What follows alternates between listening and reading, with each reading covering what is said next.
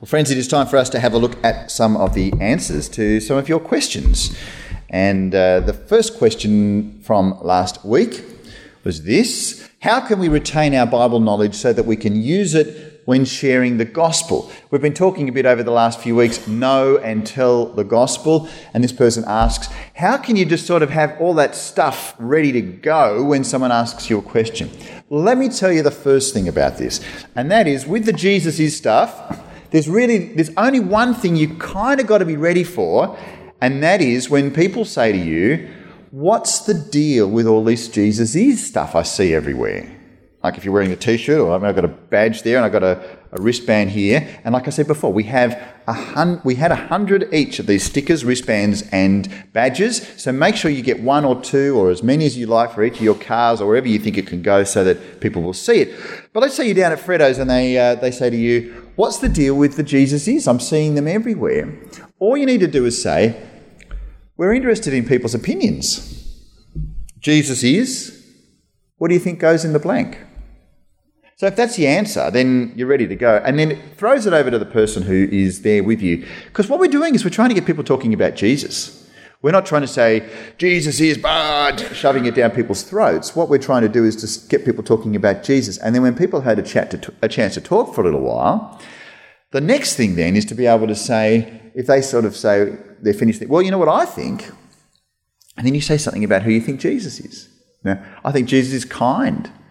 I, because I remember when, when Jesus was at the grave of one of his friends, uh, he wept and he showed great sympathy. And so when I think who Jesus is, I think Jesus is kind. So you might have a little answer there. And if someone comes up with a tough question, just say, well, listen, I just know about how Jesus is, is able to save and in any circumstance. I mean, you might talk about something you know about Jesus. It's so simple in some ways.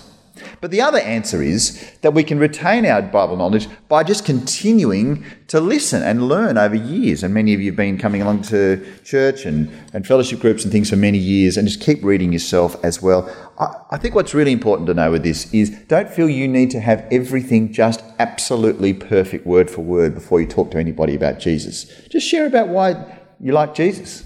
Why do you love Jesus? What is it that's great about being a follower of Jesus for you? And you can't get it wrong because it's talking about what you think. And I'm sure the Spirit of God will help you as you chat. And that's what I'm praying will happen to me as I get into conversations as well. Question two What's the best way to tell people about Jesus? A sit down meal or a plain old conversation?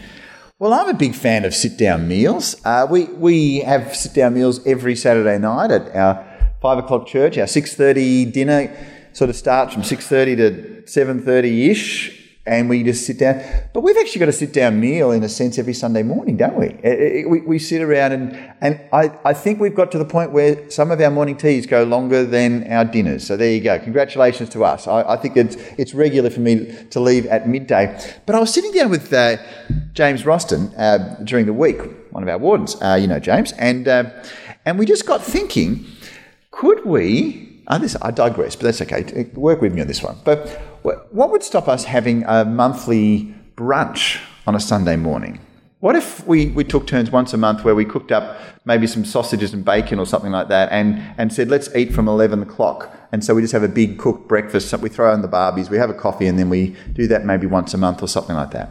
That could be nice, couldn't it? Just, just pretty casual, and we can just do a head count before church and Anyway, that's just a food for thought. So, I digress. Back to the question. Just talk about Jesus. Jesus seemed to have meals all the time.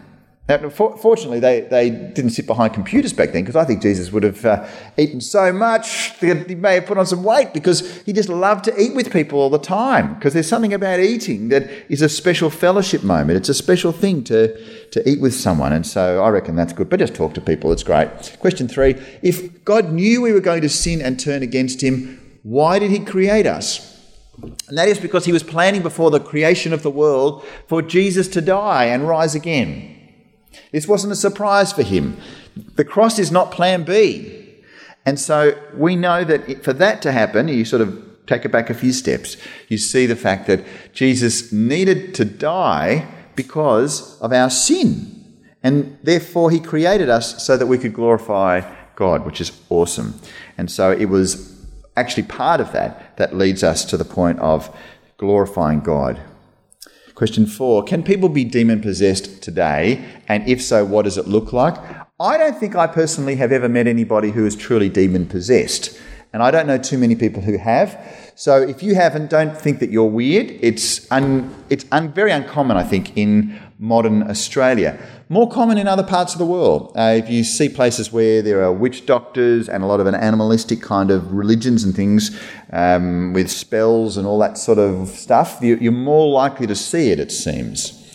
But the way in which the devil impacts us today is, I think, not so much by satanic temples, but more by Stocklands and shopping centres. I, I, think, um, not not signalling out Stocklands by any, but but just the kind of big shopping centres that make us think that if we buy more stuff and have what someone else has got, then we will be happy, and we get so fogged in by the by the materialism around that we steer away from God.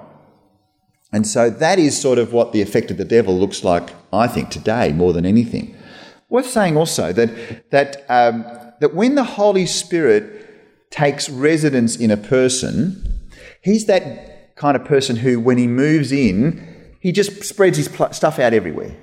Okay, he, he takes over the whole place. He's not going to sit there and share with someone else. So it's not like the Holy Spirit's there and then a demon comes in and says, Oh, do you mind if I sit beside you? Sure, let's see what happens. It's like, room's full. When you have the Spirit of God living in you, there is no place for a devil, for a demon in you. So when people talk about Christians being, you know, possessed by the devil or oppressed, and it's like, oh, nah. The, the, the, Holy Spirit, He is in us when we're saved, and we know we are certain for that reason in Christ. Uh, the next question, question five Should we be fasting today as Christians? And if so, what for and when? Well, there is a. Uh, uh, if you're talking about the sort of health fasting, where people will skip a meal two days a week and all that sort of stuff for, for controlling your health and diet and things like that, Bible doesn't speak about those sorts of things, but you know, be healthy, all that sort of stuff. Uh, and, and, but I think this is probably this question is talking about religious fasting. I think now you know that there were times in the Bible when there would be religious times when people would go without food or would go without certain things, and this question asks whether that's a thing today or not. Uh, in the, uh, the time of the Acts of the Apostles, remember we looked at that last year in detail together, we saw that the, that the apostles occasionally would pray and fast. And so there's a pattern there where fasting can focus us in on God. Now, this is actually not something that I personally have really got into as a Christian. The, my Christian leaders and the churches I've got, I've gone to over the years have not really got into it. And I think that's okay. I know other Christians who have, and that's terrific as well. And I was speaking to a Christian during the week, and she said, you know, it, it's sort of, she's done it from time to time, and she's found it helpful for focusing in on God as a tool, sort of thing. That's kind of a, a good thing to, to think about, isn't it? Uh, there is a sort of a formal way of fasting that we have in the church calendar, which is Lent. We're right in the middle of it now. Some people will fast from something, whether it's chocolate or social media or whatever it is, uh, or and then there are the actual days in which people may fast from meat. Um, our church doesn't really celebrate that in the same sort of way, but others do.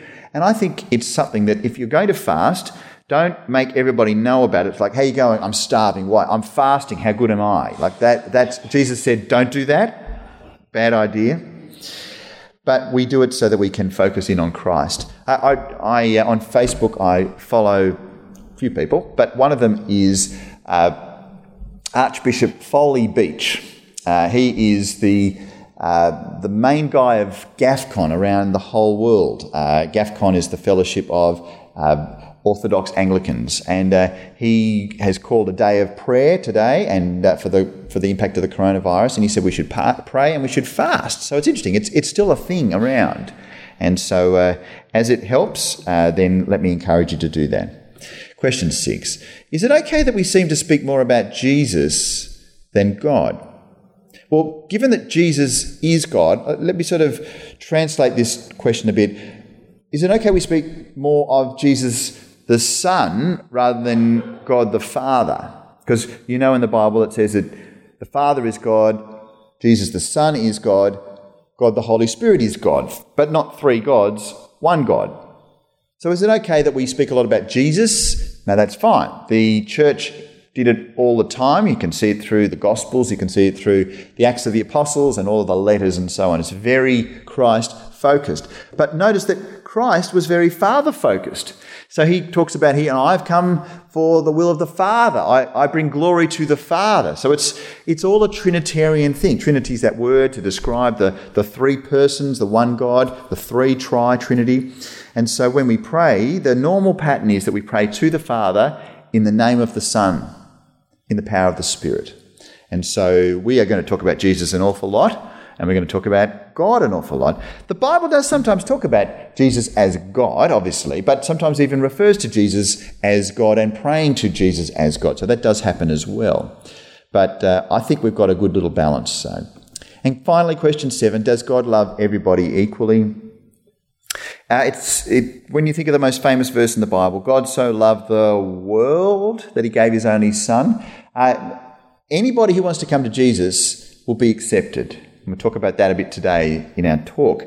But the point is that if people go through their life saying, I hate Jesus, I hate Jesus, or I ignore Jesus, I ignore Jesus, and they come to the final day and they think that Jesus is going to say, Oh, at judgment day, love, love, love, it's like that, that door is closed.